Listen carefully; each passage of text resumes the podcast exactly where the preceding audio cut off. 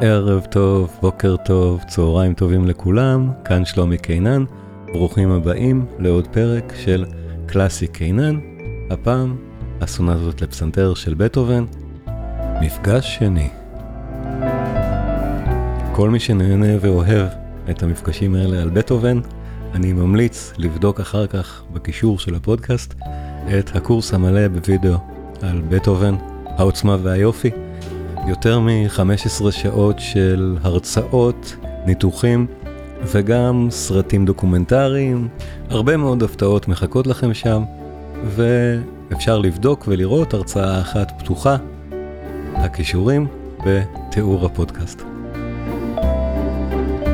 בטהובן, הסונטות לפסנתר, מפגש שני, בואו נתחיל.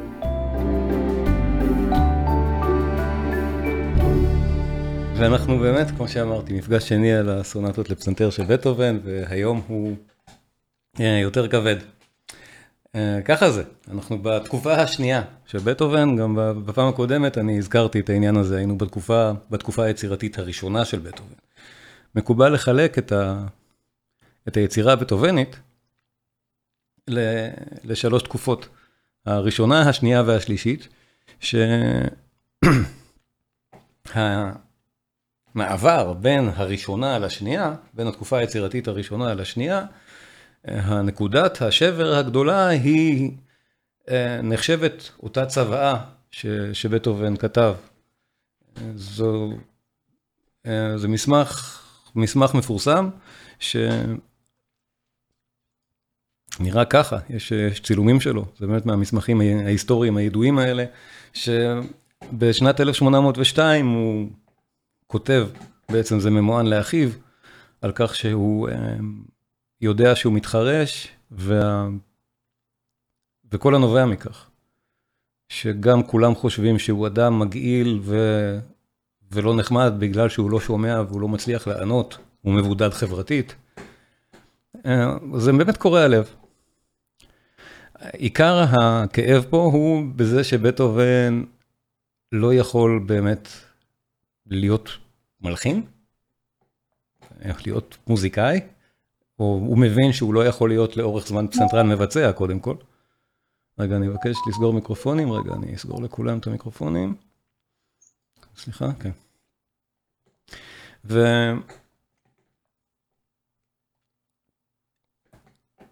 זה זה מה שמסמל בעינינו בדרך כלל את המעבר בין התקופה הראשונה לתקופה השנייה של בטהובן.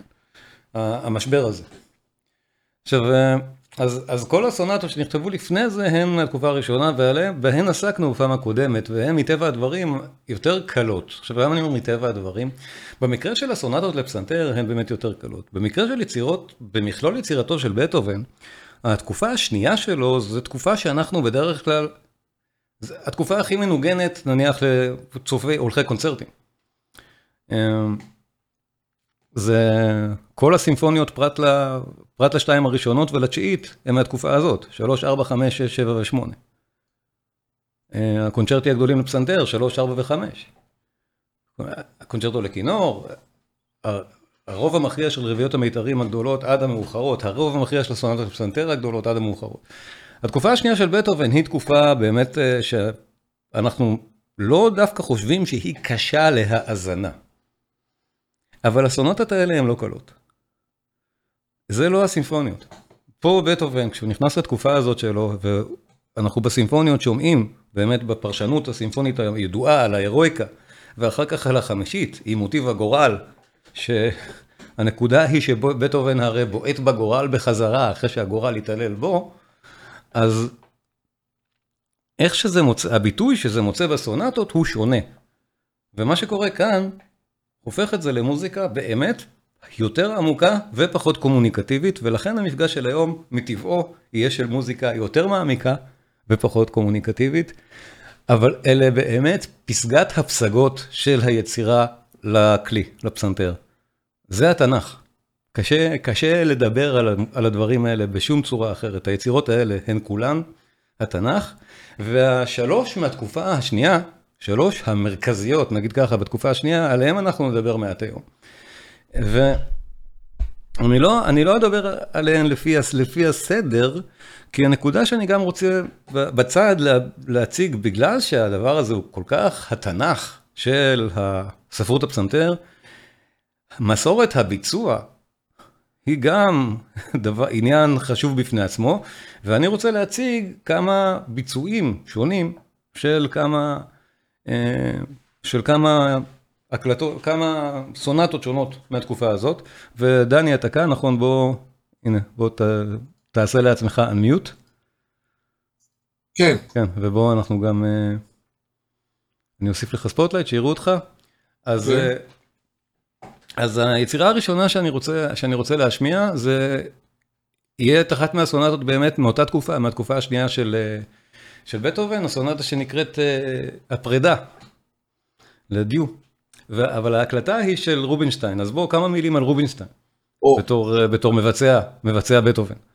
בדיוק. זה מאוד מעניין, כן. מבצע בטהובן, בדיוק. אני תמיד אומר שמאוד מעניין לכל חובב מוזיקה, שיהיה לו מרווח של מבצעים. שקודם כל שימצא מה שהכי, מה הוא הכי אוהב, וגם שיטעם טעמים שונים מביצועים ואינטרפטציות, כי זה הרבה יותר מביצוע. ורובינשטיין הוא תמיד, אני תמיד אומר שיש סקאלה בביצועים של בטהובן, של כל היצירות שלו, אבל דווקא הסונות לפסנתר בפרט. שיש סקאלה שהיא האולד סקול, הקלאסי, ה... אני לא רוצה להגיד הכבד והרציני, אבל כן, אין מה לעשות, בטהובן הוא בעצם סיים את התקופה הקלאסית, והמוזיקה אז עדיין לא נכנסה למוזיקה הרומנטית, שנפתחה ונגעה ללב ופתחה ו... באמת הגיעה לרמה, לרמות שונות ושיטות שונות של ניגונים ומהירויות שונות. אז אם מדברים על, על שתי אסכולות שונות שנמצאות אחת מול השנייה, אז בראשונה, בקלאסית, בכבדה, הייתי שם את, למשל את הראו, שאולי נגיע אליו יותר מאוחר. נגיע אליו, הדוגמה הבאה תהיה הראו, כן. יפה, אבל דווקא בצד השני של הסקאלה זה רובינשטיין. זה הוא מנגן את בטהובן, או שהוא מנגן את שופן. בדיוק אותו דבר. אז בואו נשמע. בדיוק, ובואו נשמע, אז בואו נשמע דוגמא. כן, אז בואו בוא נשמע את רובינשטיין מנגן, באמת, באמת פרק, פרק שמתאים להישמע בסגנון הרובינשטייני הזה. בסגנון הרובטו, באמת שאפשר לנגן את זה בצורה מאוד חופשית. הפרק השני של סונטת הפרידה, מספר 26, ואני אדבר מעט על הרקע שלה, תוך כדי, תוך כדי האזנה, אבל בואו נשמע, זה מהפרקים הבאמת, כבדים אולי תהיה המילה?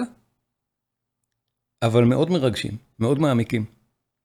זו פרידה, פרידה באמת, יצירה שמתארת פרידה.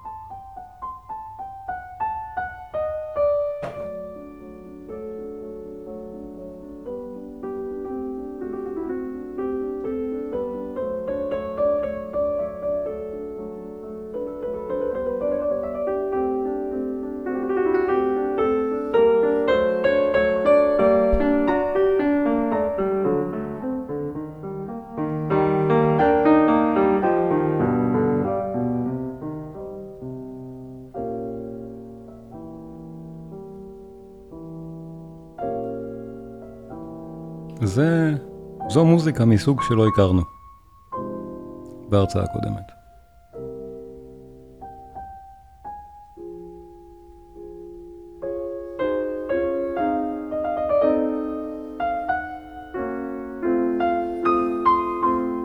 בשלושת הפרקים של היצירה של הסונטה,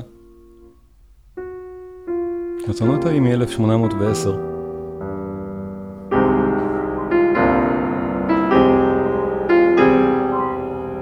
מסוף התקופה השנייה של בטהובן, כשהוא באמת הולך ומתחרש, והתהליך הזה כבר לקראת סופו.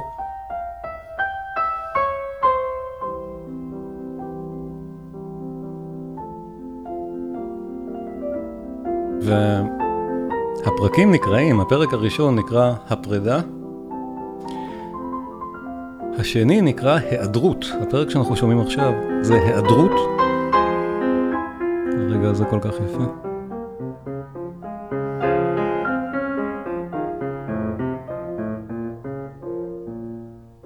והשלישי נקרא איחוד, reunion. הסונטה מוקדשת לאחד האצילים שבווינה, שבאמת נאלץ לעזוב את העיר בגלל אה, נפוליאון. בדיוק אז? אז זו כאילו הפרידה ממנו. הפרק השלישי, ה-reunion צמוד. הגענו אליו. אבל מהפרק הזה הבנו שבטהובן בסונטות האלה הוא באמת בספרות אחרות. ופה זו דוגמה נהדרת לאיך רובינשטיין מפרש את המוזיקה הזאת בדרך שמאוד מתאימה לנגינה שלו. אנחנו אוהבים אותו מאוד בשופן, אז, אז כן, פרק מהסוג הזה. בדיוק ככה. נכון. אז עכשיו דני, בוא נדבר על עוד סונטה, אחת מהחשובות של התקופה, על ולשטיין, הסונטה מספר 21, אבל בוא, בוא תציג את אראו, ש, שזה... אראו, אראו... נשים אותך ב spotlight רגע, כן. מי שמכיר את אראו, ואני מאוד אוהב אותו, מאוד אוהב אותו במיוחד לבטהובן, כי הוא באמת מייצג את האסכולה הראשונה יותר, שהוא באמת מנגן את זה פרופר, עם פיל של מוזיקה קלאסית, אני מתכוון קלאסית כמובן ורסס רומנטית,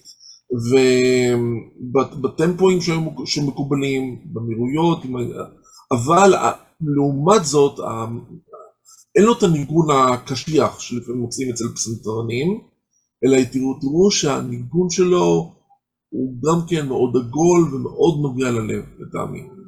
לדעתי הוא, קצת קשה לשמוע את זה כי זה לא איכות טובה, יהיו הרבה רעשי רקע, הקלטות מונו, אבל הוא עובדה שעם כל הקשיים האלה הוא עדיין עבר את מבחן הזמן, וזה אחת העדפות שלי. נכון, הוא גם נהדר. אז בואו נשמע את הרע, הוא גם מנגן את אחד מהפרקים ש... שהולמים, בואו נגיד, לדעת, לדעתנו, זו הייתה המלצות שלך דני, אבל אני מסכים איתך. רגע, עושה את ה spotlight. את הפרק השלישי של הסונטה מספר 21, ולשטיין, שזו הסונטה שמסמלת בעיני רבים את, ה... את פתיחת התקופה השנייה של בטהובן, למרות שיש כמה שקדמו לה, זו סונטה ענקית ראשונה. באמת סונטה מאוד גדולה.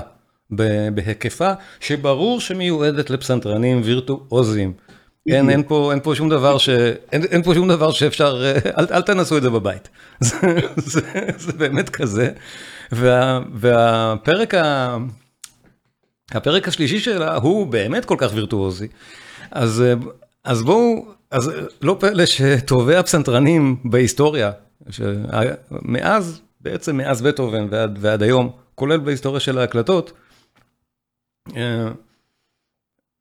משוויצים ביכולתם ברפרטואר הווירטואוזי עד מאוד הזה, שוולשטיין היא אחת מהדוגמאות, אני חושב, הראשונות, אנחנו נשמע עוד כמה דוגמאות למוזיקה מאוד, מאוד וירטואוזית היום. הפרק, הפרק בנוי בצורת רונדו, צורת רונדו משונה, כמו שבטהובן עושה לנו הרבה פעמים צורות משונות, אבל אני לא אנתח יותר מדי, רק תוך כדי האזנה בואו נשמע הנושא הראשון, נהדר.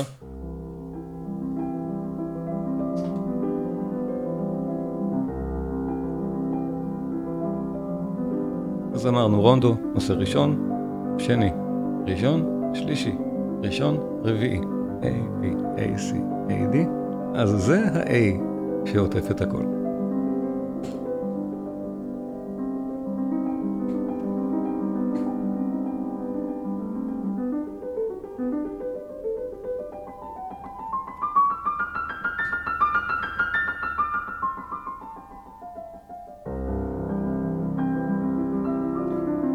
ואם אנחנו מחפשים מעבר חלק יחסית לשופן,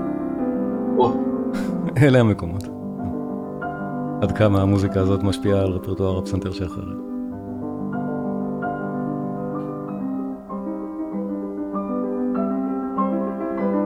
שימו לב כמה מה שקורה עכשיו קשה לביצוע. הט- הטריל הזה, הוא נשאר, ועוד מעליו מנגן את יד ימין עוד משהו. יש פה כאילו שלוש ידיים. זה באמת צריך יד ענקית? פסנתרן על? בטהובן ניגן את זה בעצמו. הכרעות צולעת. תכף אני אספר כמה אנקדוטות.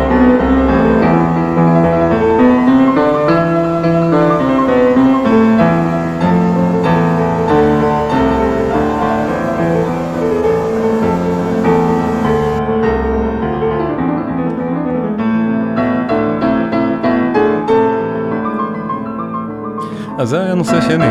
היינו נושא ראשון ונושא שני, ועכשיו חוזרים לנושא הראשון, שימו לב, בצורה מאוד יפה.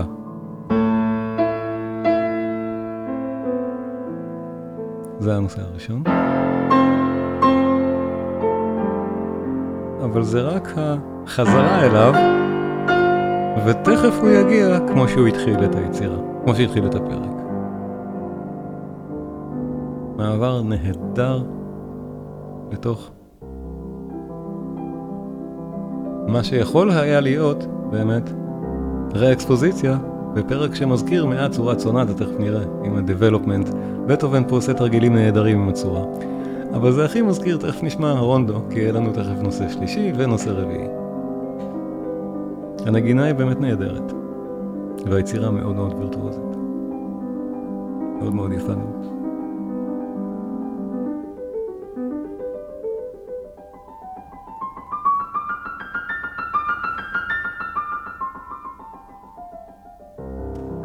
ושימו לב, תכף יבוא שוב אותו חלק שעליו אני מדבר, שבו יש את אותו הטריל, שזה נשמע כאילו שזה שלוש ידיים. שהוא מנגן את הטריל על שני תווים, ועוד מעל הטריל, ביד ימין, חוץ מאותם שני תווים, עוד את הפרזה של המלודיה. זה תכף מגיע שוב, שימו לב.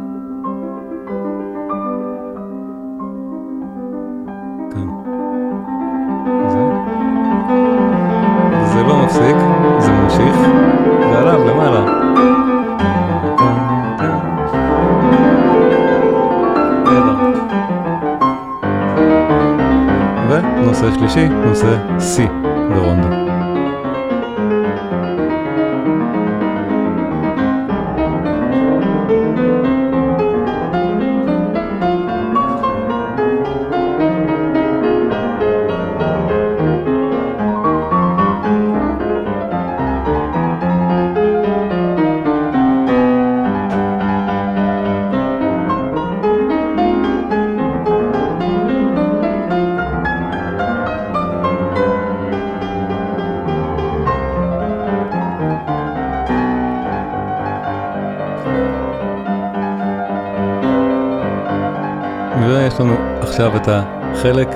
חלק פיתוח, שבטהובן חוזר לנושא הראשון, באזכור מעניין שלו, ואחר כך ממציא לנו נושא חדש, נושא רביעי, חוזר למתכונת של הרונדו. אז כמו שהזהרתי, אני חושב, בתחילת הערב, היצירות מהתקופה הזאת של בטהובן, בסוגה הזאת, בסוגת הסונטה לפסנתר, בסוגות האינטימיות, גם הרביעיות מיתרים שלו, הוא מעז בהן הרבה יותר. לא כל כך אכפת לו כבר שאנחנו נצטרך להתאמץ להאזין ולהתאמץ לנתח. אנחנו נשמע את זה באופן מאוד בולט גם ביצירה הבאה, בפסיונטה. הגישה של בטהובן פה, ושומעים אותה, היא שהאומנות, במקרה הזה כבר אומנות די אבסולוטית, היא העניין. זה אחרי שהוא, מבחינתו, בעט בדלי. אחרי שהוא הלחין את ההירואיקה. אחרי שהוא אמר, ימות העולם. אני אעשה מה שאני רוצה. אז ביצירות האלה הוא מרשה לעצמו. והוא הופך את העולם. זה כבר מאוד רחוק מההוויה המוצרטית. וזה פותח לגמרי את הדלת לשופן כדוגמה, אבל לכל מה שקורה אחר כך, גם לברמס.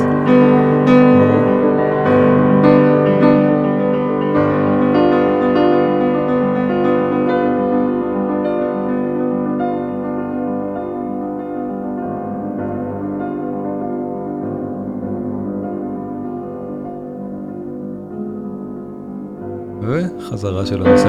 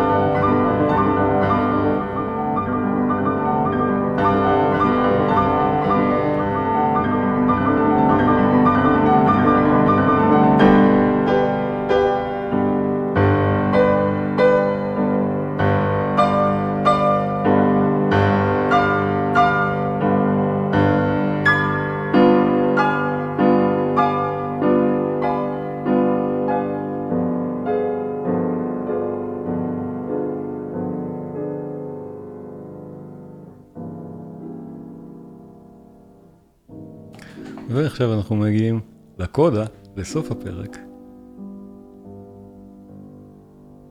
וגם היא מאחדת בין כל ארבעת הנושאים ששמענו עד עכשיו, חמישה למעשה, אנחנו שומעים אותם מנוגנים בפרפרזות מאוד מהירות של עצמם, וירטואוזי, פשוט בלי הכרה. בטהובן בתקופה הזאת עדיין ניגן את היצירה, ועדיין לא היה חירש, ולאט לאט פחות ופחות ניגן אותו. את זה הוא עדיין ניגן. פרט לבטהובן עצמו בתקופה הזאת, אנחנו לא ממש יודעים מי עוד ניגן את זה, עד פרנס ליסט. עד כדי כך היצירות האלה היו קשות.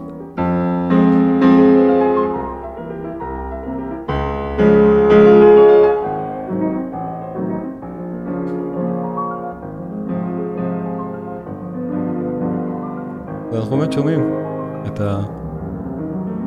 הבנייה הבטהובנית הנהדרת של חמשת המוטיבים מהפרק בקודה הזאת.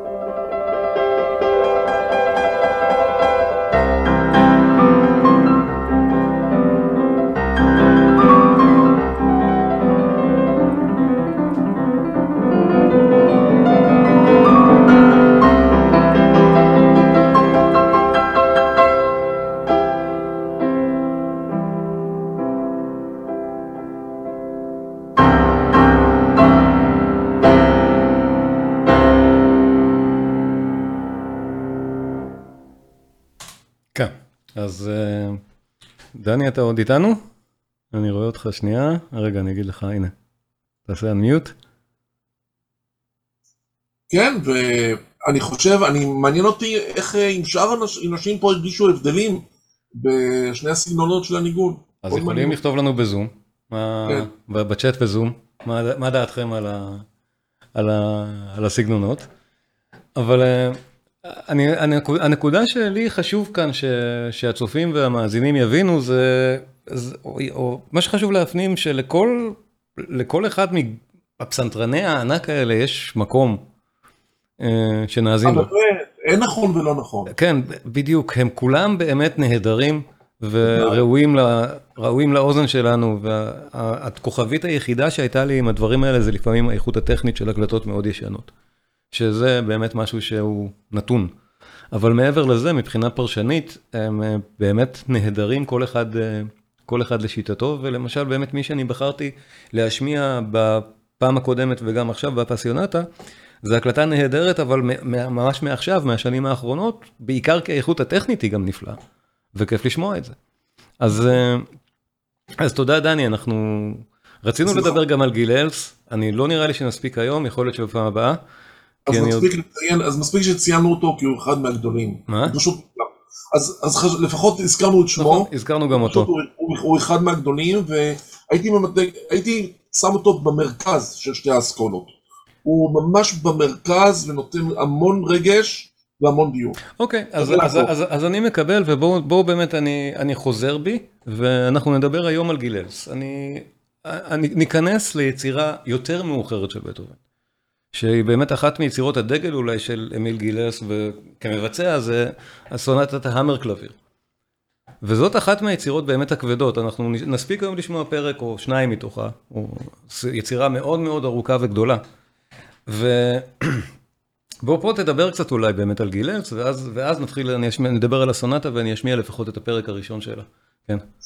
אז רק קצת רקע עליו, הוא כמובן, הוא, הוא נגן רוסי, סובייטי. שעשה את ההתחלה שלו ברוסיה, והקליט על אה, כמה הקלטות של לייבל שנקרא מלודיה, שזה הלייבל הרוסי. והוא כל כך הצליח וכל כך שמרו עליו, כמו הקודרשין, וכל... הוא גם הגיע למערב בסוף, ואיך שהוא הגיע למערב, הוא פשוט נהיה, הוא הוחתם על ידי דויטשה גרמופון. היו גם כמה הקלטות ב-RCA, אבל הקלטות הכי ידועות שלו הן בדויטשה גרמופון. והוא פשוט עשה שם, לצערנו, הוא לא השלים את כל ה cycle, הוא הקליט cycle כמעט מלא. cycle הכוונה את כל הסונטות של בטהובן. הוא הקליט כמה אלבומים, כל כמה שנים הוא הוציא אלבום נוסף, והוא נפטר לפני שהוא הספיק אה, להוציא את כל ה cycle. אבל אה, יש לו גם אה, הקלטה נפלאה עם, עם אויגן יוחום של הקונצ'רטי לפסנתר של בראמס, ואני לא, לא אתחיל להמליץ על כל הרפרטואר שלו, אבל מדובר בנגן שהוא מצד אחד גם מאוד מדויק וגם עם המון המון רגש. אפשר להגיד שהוא הפסנתר האהוב עליי או אחד מהשלושה. נהדר, רגע, קודם כל נוגה כותבת שקשה להשוות ביצועים כאשר מקשיבים לשתי יצירות שונות, נכון את צודקת, אבל אני גם לא עושה, לא עושה מבחן, הנקודה היא גם שאנחנו נוכל להתרשם מיצירות שונות של בטהובן, אבל את צודקת שלהשוות בדיוק, זה לא, עדיין, אני מנסה להחמיא פה גם לכל מבצע בבחירת הסגנון שלדעתי מתאים לו. נגיד, תכף, תכף נבין למה המר קלביר מתאימה לגיללס. נגיד ככה, זה, זה כן. מאוד טכני, מאוד טכני בלי לאבד את הרגש. כן, אבל, וגם מאוד רומנטי באינקלינציה שלו. בדיוק. שגיללס הוא למשל מבצע בראמס נפלא. אה, אז, אז הוא, בכלל בגישה שלו לבטהובן, הוא בא ממאוחר, הוא, לא, הוא, הוא בא משם, הוא בא מהביצוע הגדול והמאוד מאוד רחב, מאוד רומנטי. של בטהובן, והיצירות באמת כמו המר קלביר, שיש להם אינטרינזיק רומנטי. אז זה מאוד מאוד מתאים. אתה מסכים איתי פה, דני?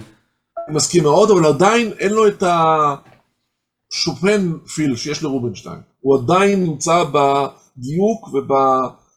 פיל של מוזיקה קלאסית. כן, אוקיי, fair enough, אני, אני אדייק יותר את העניין הרומנטי. יש, יש, יש את העניין, למשל, הסונטה נקראת באופן מפורסם המר קלביר. ובוא, ותודה דני, נתת לנו, סליחה. שוב, תמיד כיף לארח אותך, ובוא, אני, אני אדבר קצת על, ה, על היצירה עצמה. Uh, היצירה נקראת המר קלביר. Uh, זה שם מפורסם, אבל השם הוא קצת מטעה, כי זה, יש עוד סונטה של, של בטהובן שנקראת המר קלביר, והכוונה היא לא לפטיש פסנתר, אלא זה הכינוי בגרמנית של הפורטפיאנו. של של הפסנתר המוקדם, זה זה הכל. אז הכוונה כנראה באותה הדזיגנציה של המר קלביר, זה לא לדפוק חזק על הקלביר, על הפסנתר, אלא שצריך לנגן את זה על כלי שהוא דומה לפורטפיאנו, כשמה הכוונה? זה כלי דינמי. זה כלי שאפשר לנגן עליו גם חזק וגם חלש. אפשר לנגן חלש, אפשר לנגן חזק. על כלים קדומים, אותה דינמיקה לא הייתה קיימת בכלל. על כלים שבאך למשל היו ברשותו, אי אפשר היה לנגן חזק או חלש, הכל היה באותו, באותה עוצמה. אז הרעיון פה הוא שאם הדזיגנציה הזאת באמת אומרת לנו משהו, שחשוב מאוד לבטהובן שתהיה עוצמה חזקה או חלשה ללחיצה. שיהיו הבדלים דינמיים מאוד רציניים בנגינה פה. זה כבר כשלעצמו עניין רומנטי. זו דזיגנציה רומנטית לעשיית מוזיקה. להפרש... להבדלים דינמיים חזקים. זה גם מאפיין נגיד את הסונטות של בטהובן, את הסימפוניות של בטהובן. אנחנו מכירים אותן, הן כבר נשמעות באמת הרבה יותר רועשות, הרבה יותר דינמיות. אז גם כלי הנגינה הוא דינמי, ובאופן מפורסם, נגיד אומרים שבטהובן קרא את המיתרים כשהוא ניגן את ההמר קלביר, אז זו כנראה אגדה. אה, מחקרים מודרניים אומרים שהוא לא ביצע את היצירה, זה כבר היה מאוחר, תקופה שהוא כבר לא שמע מספיק טוב והוא לא ניגן אותה בפומבי אף פעם. כנראה שקריאת המיתרים, כשבטהובן ניגן, התרחשה במציאות על סונטות יותר מוקדמות. עוד לפני התקופה השלישית שפה מתחילה. אבל אה, כך או כך, אפשר להבין למה על היצירה הזאת אומרים את זה.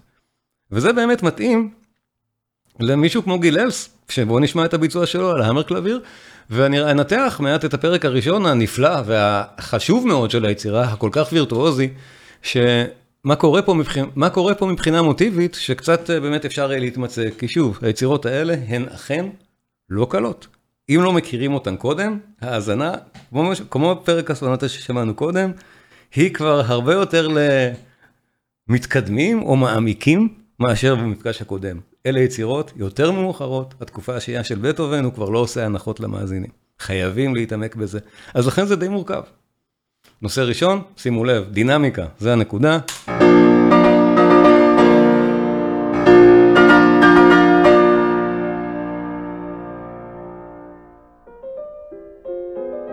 אין משהו שיותר אומר, אנחנו חזק מול חלש. נושא שני, מנוגד לראשון. יפהפה. נושא שלישי, או, שתראו את המסך שלי, נושא שלישי. הכי יפה לדעתי פה משלושתם.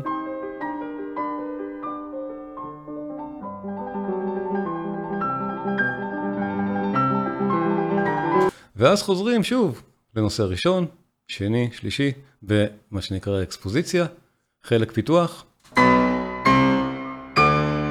נכנס באופן מאוד מפתיע, שוב, בטהובן פה לא עוזר לנו כבר לזהות את החלקים האלה. אנחנו מבינים שזה חלק פיתוח, רק עכשיו כנראה.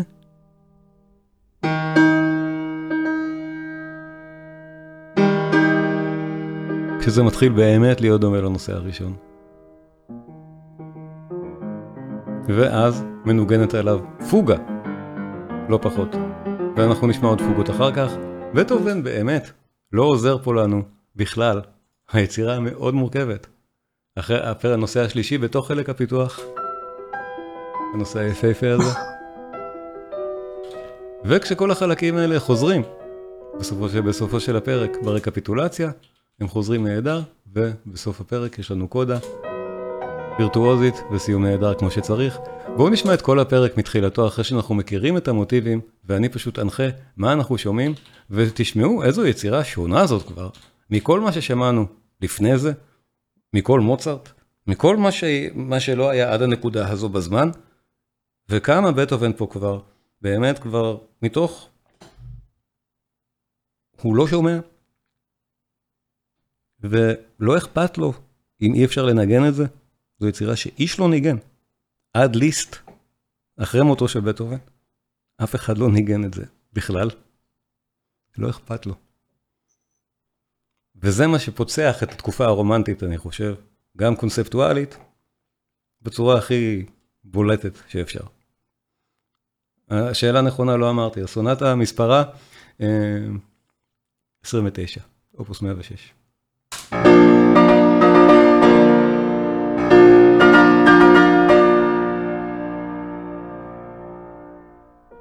נושא ראשון.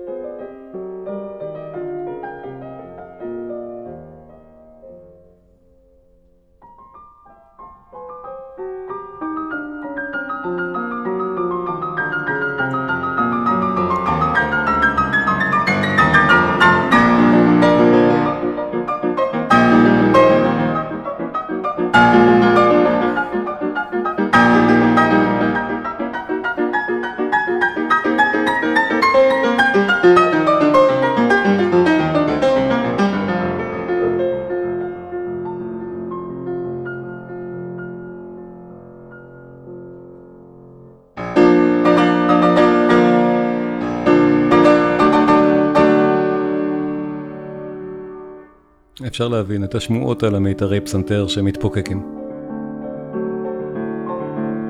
בטח איך שגילרס מנגן את זה, נושא שני מנוגד.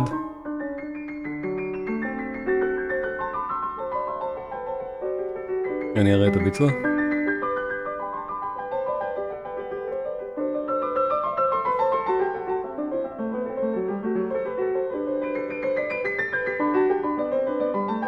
שדיברנו, דני דיבר על זה קודם והסביר מאוד יפה. גילרס מבצע את זה, פשוט נפלא.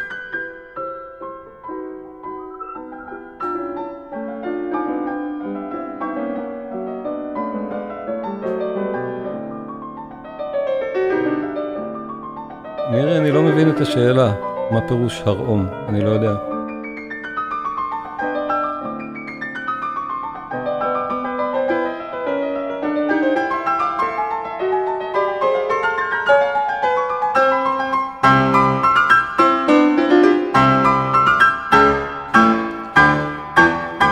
וממש התרגלנו כבר אצל בטהובן שיש שלושה נושאים בפרקי הסונטה ולא שניים.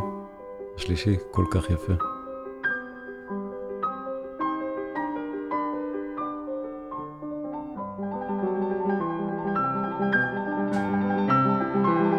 אותו תרגיל ששמענו קודם, על שקשה מאוד לנגינה, אותו טריל.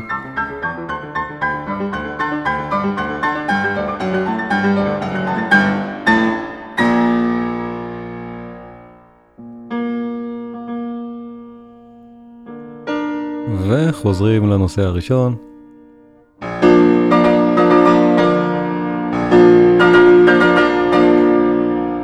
אז ברור שיצירה מהסוג הזה שנשמעת ככה, היא לא יצירה סטנדרטית למאזין סטנדרטי. זו יצירה של מעריכי, שמיועדת לאוהבי מוזיקה נלהבים, למבצעים נלהבים. בתקופה הזאת בטהובן באמת די מנותק כבר מגישה מסחרית לדברים, נגיד ככה, בתקופה המאוחרת שלו.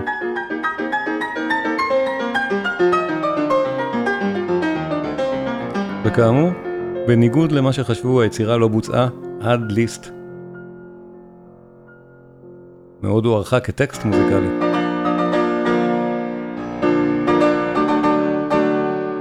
ונשאלת השאלה האם בטהובן עצמו תכנן לבצע את זה. שוב נושא שני.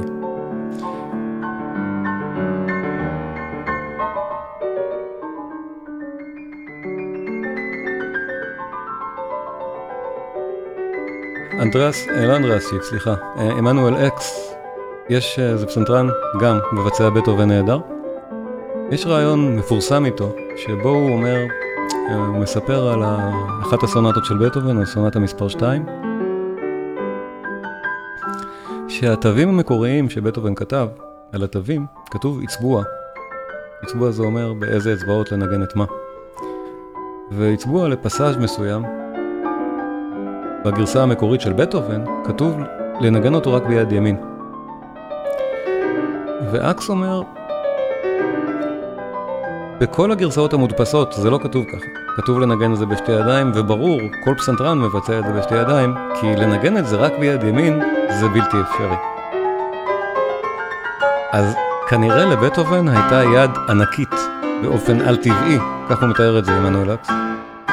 בשביל להיות יכול לנגן את זה, כשאף פסנתרן מודרני לא יכול לנגן את זה עם יד אחת. נושא שלישי, יפה יפה כל כך. אולי זה נכון. מצד שני, בטהובן היה מספיק שייגץ גם סתם לכתוב כזה דבר.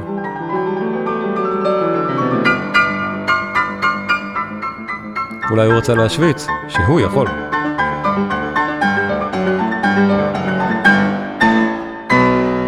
כך או כך, היצירה הזאת כבר, אף אחד לא ניגן אותה בתקופתו של בטהובן. פשוט אף אחד. חלק פיתוח. אה, מרי, אני לא זוכר, לא יודע מה זה אומר, וסליחה. אה, אני לא, לא מקשר את זה.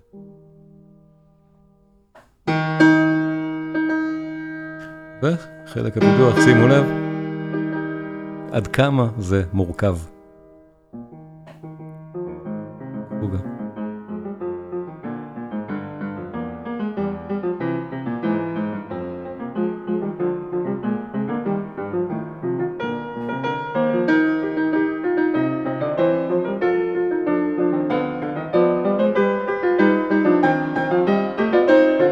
התנ"ך של בטהובן עצמו זה הפסנתר המושווה של באך.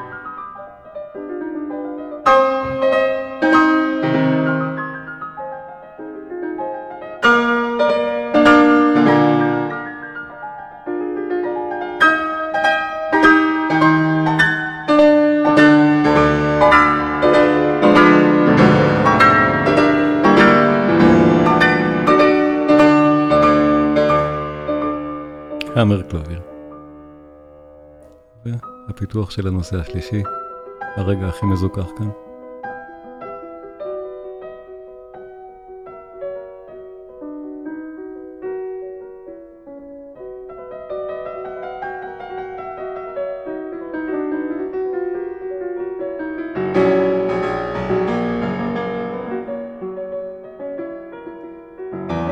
וברור, אחרי ששמענו את זה עד כאן, הרטוריקה של המבנה כבר ברורה. אנחנו לקראת הרקפיטולציה, חוזרים להתחלה.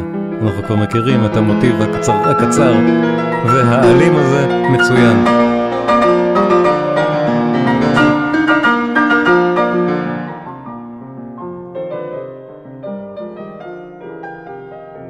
אז הגענו אחרי מסע די ארוך לרקפיטולציה.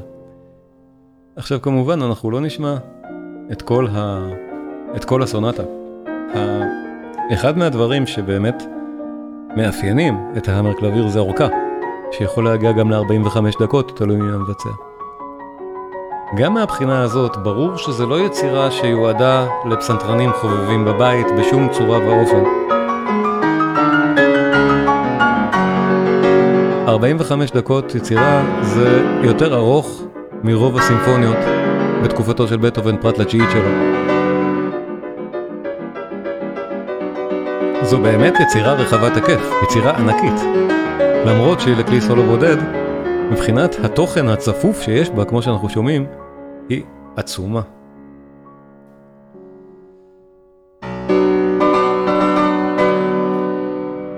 אז בהתאם להיותה כל כך גדולה, הפרק הזה הוא רק ההתחלה של יצירה שאורכה הוא 45 דקות, והפרק הרציני והגדול שלה הוא הפרק השלישי, שאני אתייחס אליו, אמנם בקצרה. אבל הנה הנושא השני הנהדר, שוב חוזר לנו עכשיו ברקפיטולציה. אבל אני חושב שזו גם הייתה דוגמה נהדרת ל... אחד, אחד מהרגעים היפים בהקלטות של גיללס. מומלץ מאוד. איך נקראת הסונטה ה-21? ולשטיין.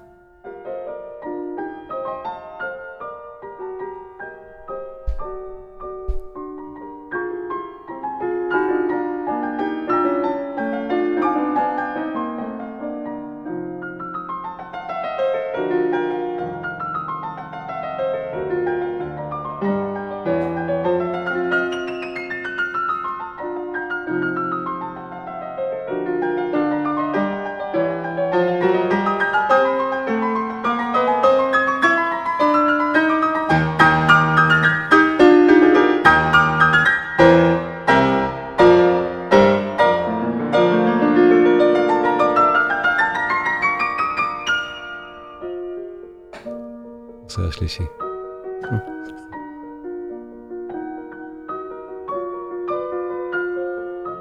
עכשיו, הפעם הרביעית ששומעים אותו, אני חושב שאתם מבינים כמוני כמה שהוא יפה, איך שהשמיים נפתחים כשהנושא הזה מגיע. ושוב נגיע לקוד הווירטואוזית ומשגעת של הפרק.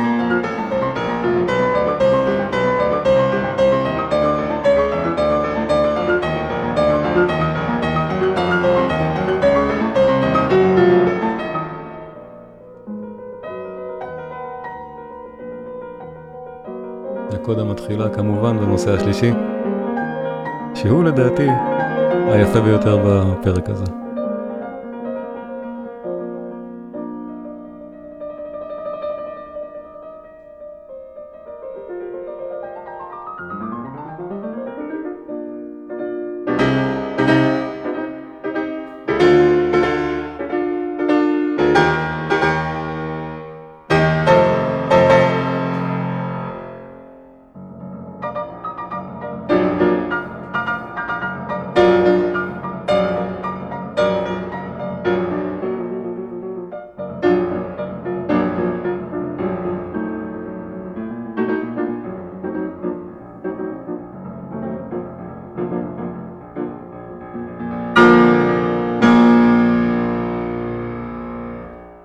אז זה גיללס מנגן את הפרק הראשון של המר קלביר.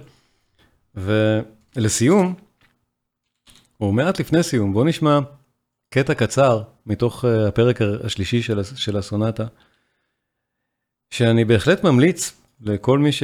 לכל מי שנהנה ורוצה להתעמק באמת ביצירות האלה, שיש לו את הסבלנות ואת אורך הרוח, זה שווה את זה. אורכו של הפרק באמת 20 דקות, נניח בהקלטה הזאת של גיללס, כמעט 19 וחצי דקות. זה סוג של מדיטציה, בטהובן פה באמת אומר משהו שאי אפשר להסביר אותו במילים. הוא מדבר לפסנתרן המבצע בשיא הרגש, או בשיא הרגש המדיטטיבי, האפשרי, על כנראה הטרגדיה האישית שלו. קשה מאוד לדעת על מה המדיטציה הזאת מדברת. אבל 20 דקות של מדיטציה כזאת על הפסנתר, זה אחד מהרגעים, שוב, הכי רומנטיים במוזיקה לכלי, או בכלל, מבחינת תפיסת עולם, מבחינת קונספט. לא רק מבחינת הצליל המאוד רומנטי של המוזיקה. אז אני פשוט רוצה להשמיע את אחד מהרגעים המאוד מאוד מרגשים בתוך הפרק הכולו מרגש הזה. במסגרת כזאת אין איך להשמיע 20 דקות של מוזיקת פסנתר, אבל כמה דקות מתוך זה, בואו נשמע.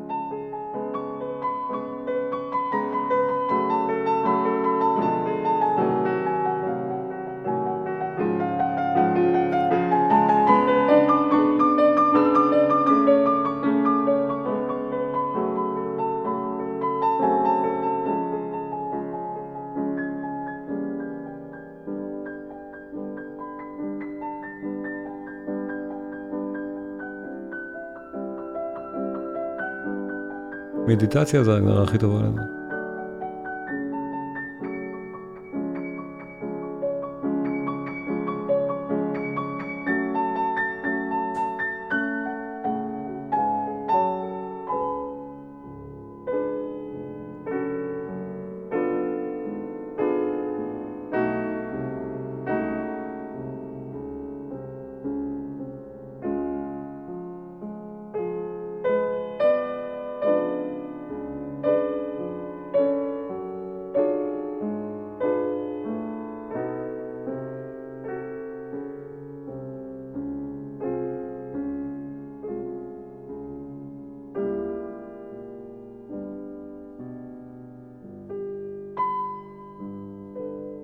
אז באמת, ביצירה אנחנו שומעים רחבה.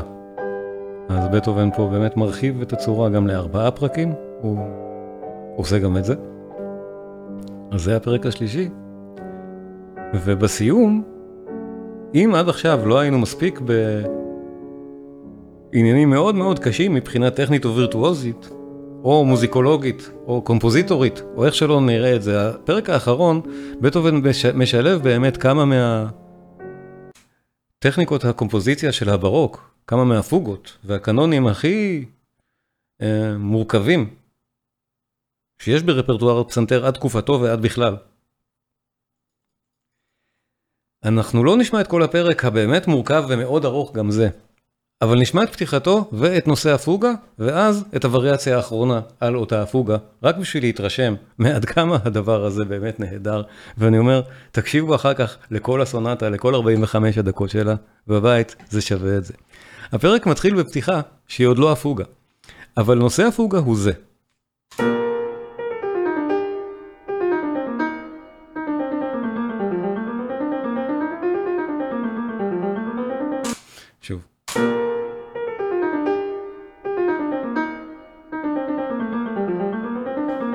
זה חוזר בכל מיני וריאציות.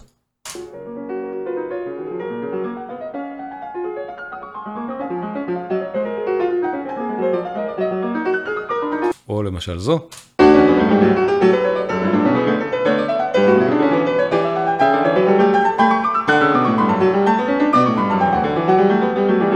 או למשל האחרונה שבהם.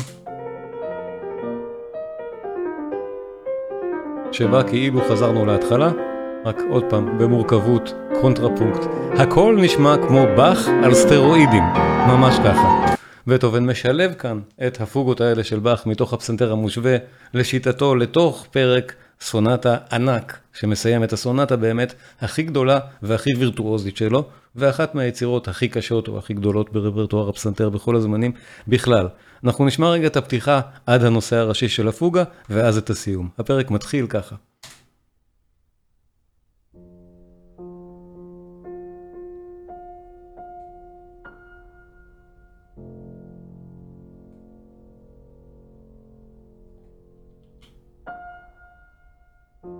שוב נזכור, הדינמיקה, ההבדל בין החזק לחלש, זה אחת מהנקודות פה של ההמר קלוביר.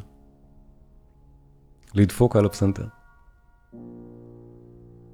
אז אם אנחנו מאוד מאוד מאוד חלשים, אחר כך כשאנחנו מאוד מאוד חזקים זה בולט. המר קלוביר, פורטה פיאנו.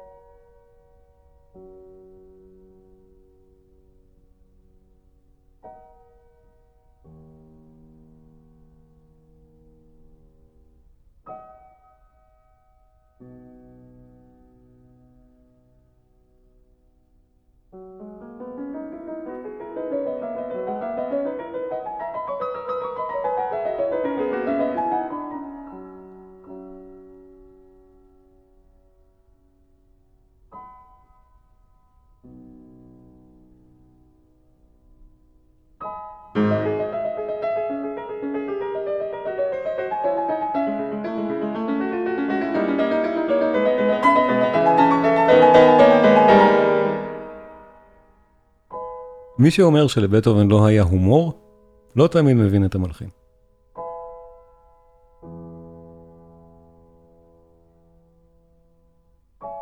העצירה הזאת ששמענו עכשיו היא בדיחה.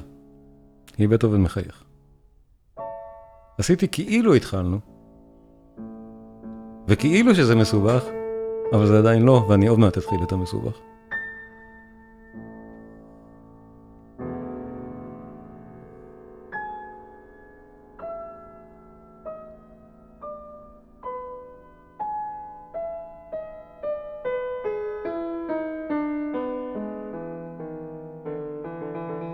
מתנצל על האיחור בסיום ההרצאה, אני מקווה שאתם, שאתם בסדר עם זה.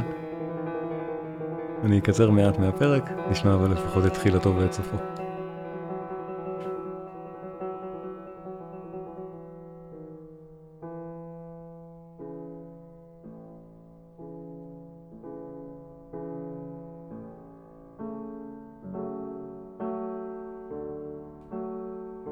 עכשיו נרמז לנו כבר קודם,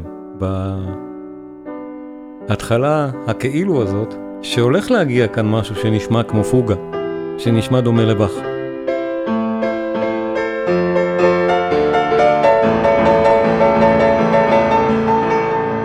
זאת הייתה ההבטחה, ועכשיו היא מקוימת. שימו לב, דיברנו, הנושא הראשי, הקנטוס פירמוס של הפוגה.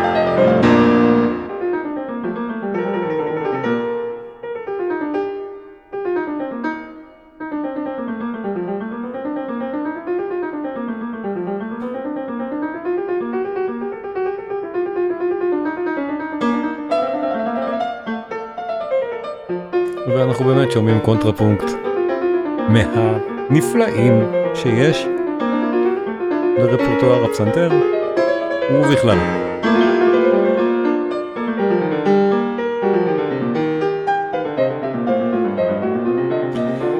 ארבע וריאציות גדולות, כי יש כאלה כאן, הרבה יותר בחלוקה קטנה. ואני רוצה באמת, מפאת אורכו של הפרק ומורכבותו, לדלג לווריאציה האחרונה שבהם, לקראת סוף הפרק וסוף הסונטה. גם אני חושב המקסימות שבהן, על אותו נושא שכבר אנחנו רגילים לו באוזן.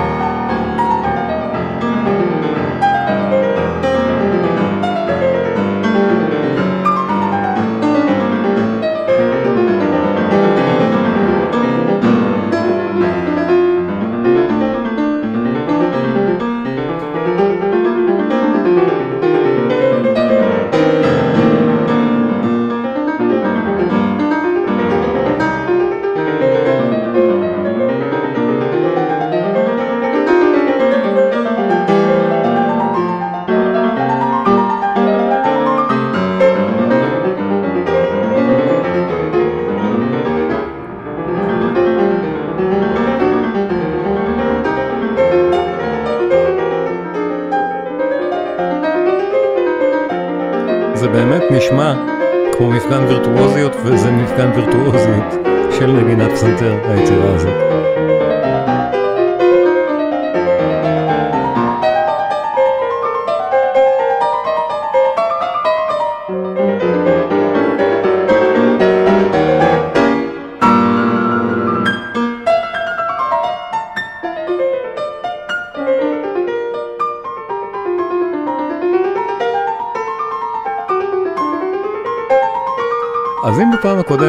אנחנו שמענו את מוצרט אצל בטהובן, הפעם, כמו הרבה בבטהובן בתקופה השלישית שלו, אנחנו שומעים את באך. וכמו שדיברתי על זה מולכם כבר בסימפוניה התשיעית ובסימפוניה השלישית, הפוגות שיש שם, בתשיעית מייצגות לגמרי כבר את התקופה הזאת שלו. בכל היצירות המאוחרות שלו יש ענייני קונטרפונקט ברוח באך. וזה אחד מהמקרים הבולטים והמדהימים שבהם.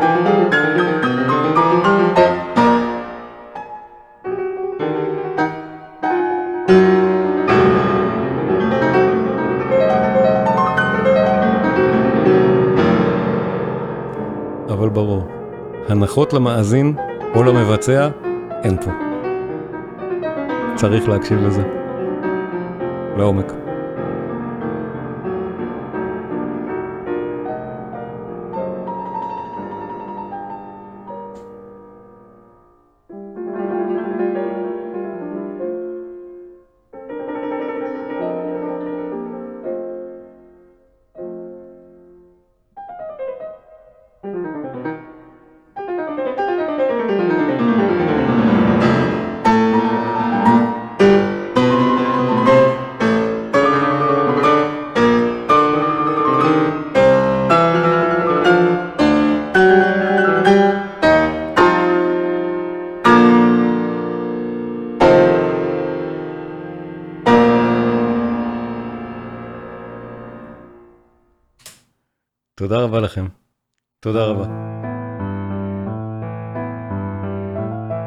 תודה לכולם על ההאזנה, ולמי שרוצה עוד בטהובן והרבה ולעומק, בתיאור הפודקאסט יש קישור לקורס בטהובן, העוצמה והיופי, יותר מ-16 שעות של תוכן, הרצאות, סרטים, דוקומנטריים, הרבה מאוד כיף יש שם. והרצאה אחת פתוחה בחינם, תבדקו. זה גם מאוד עוזר לי להמשיך ולספק את התכנים הנהדרים האלה עבורכם. משתמע עד הפעם הבאה.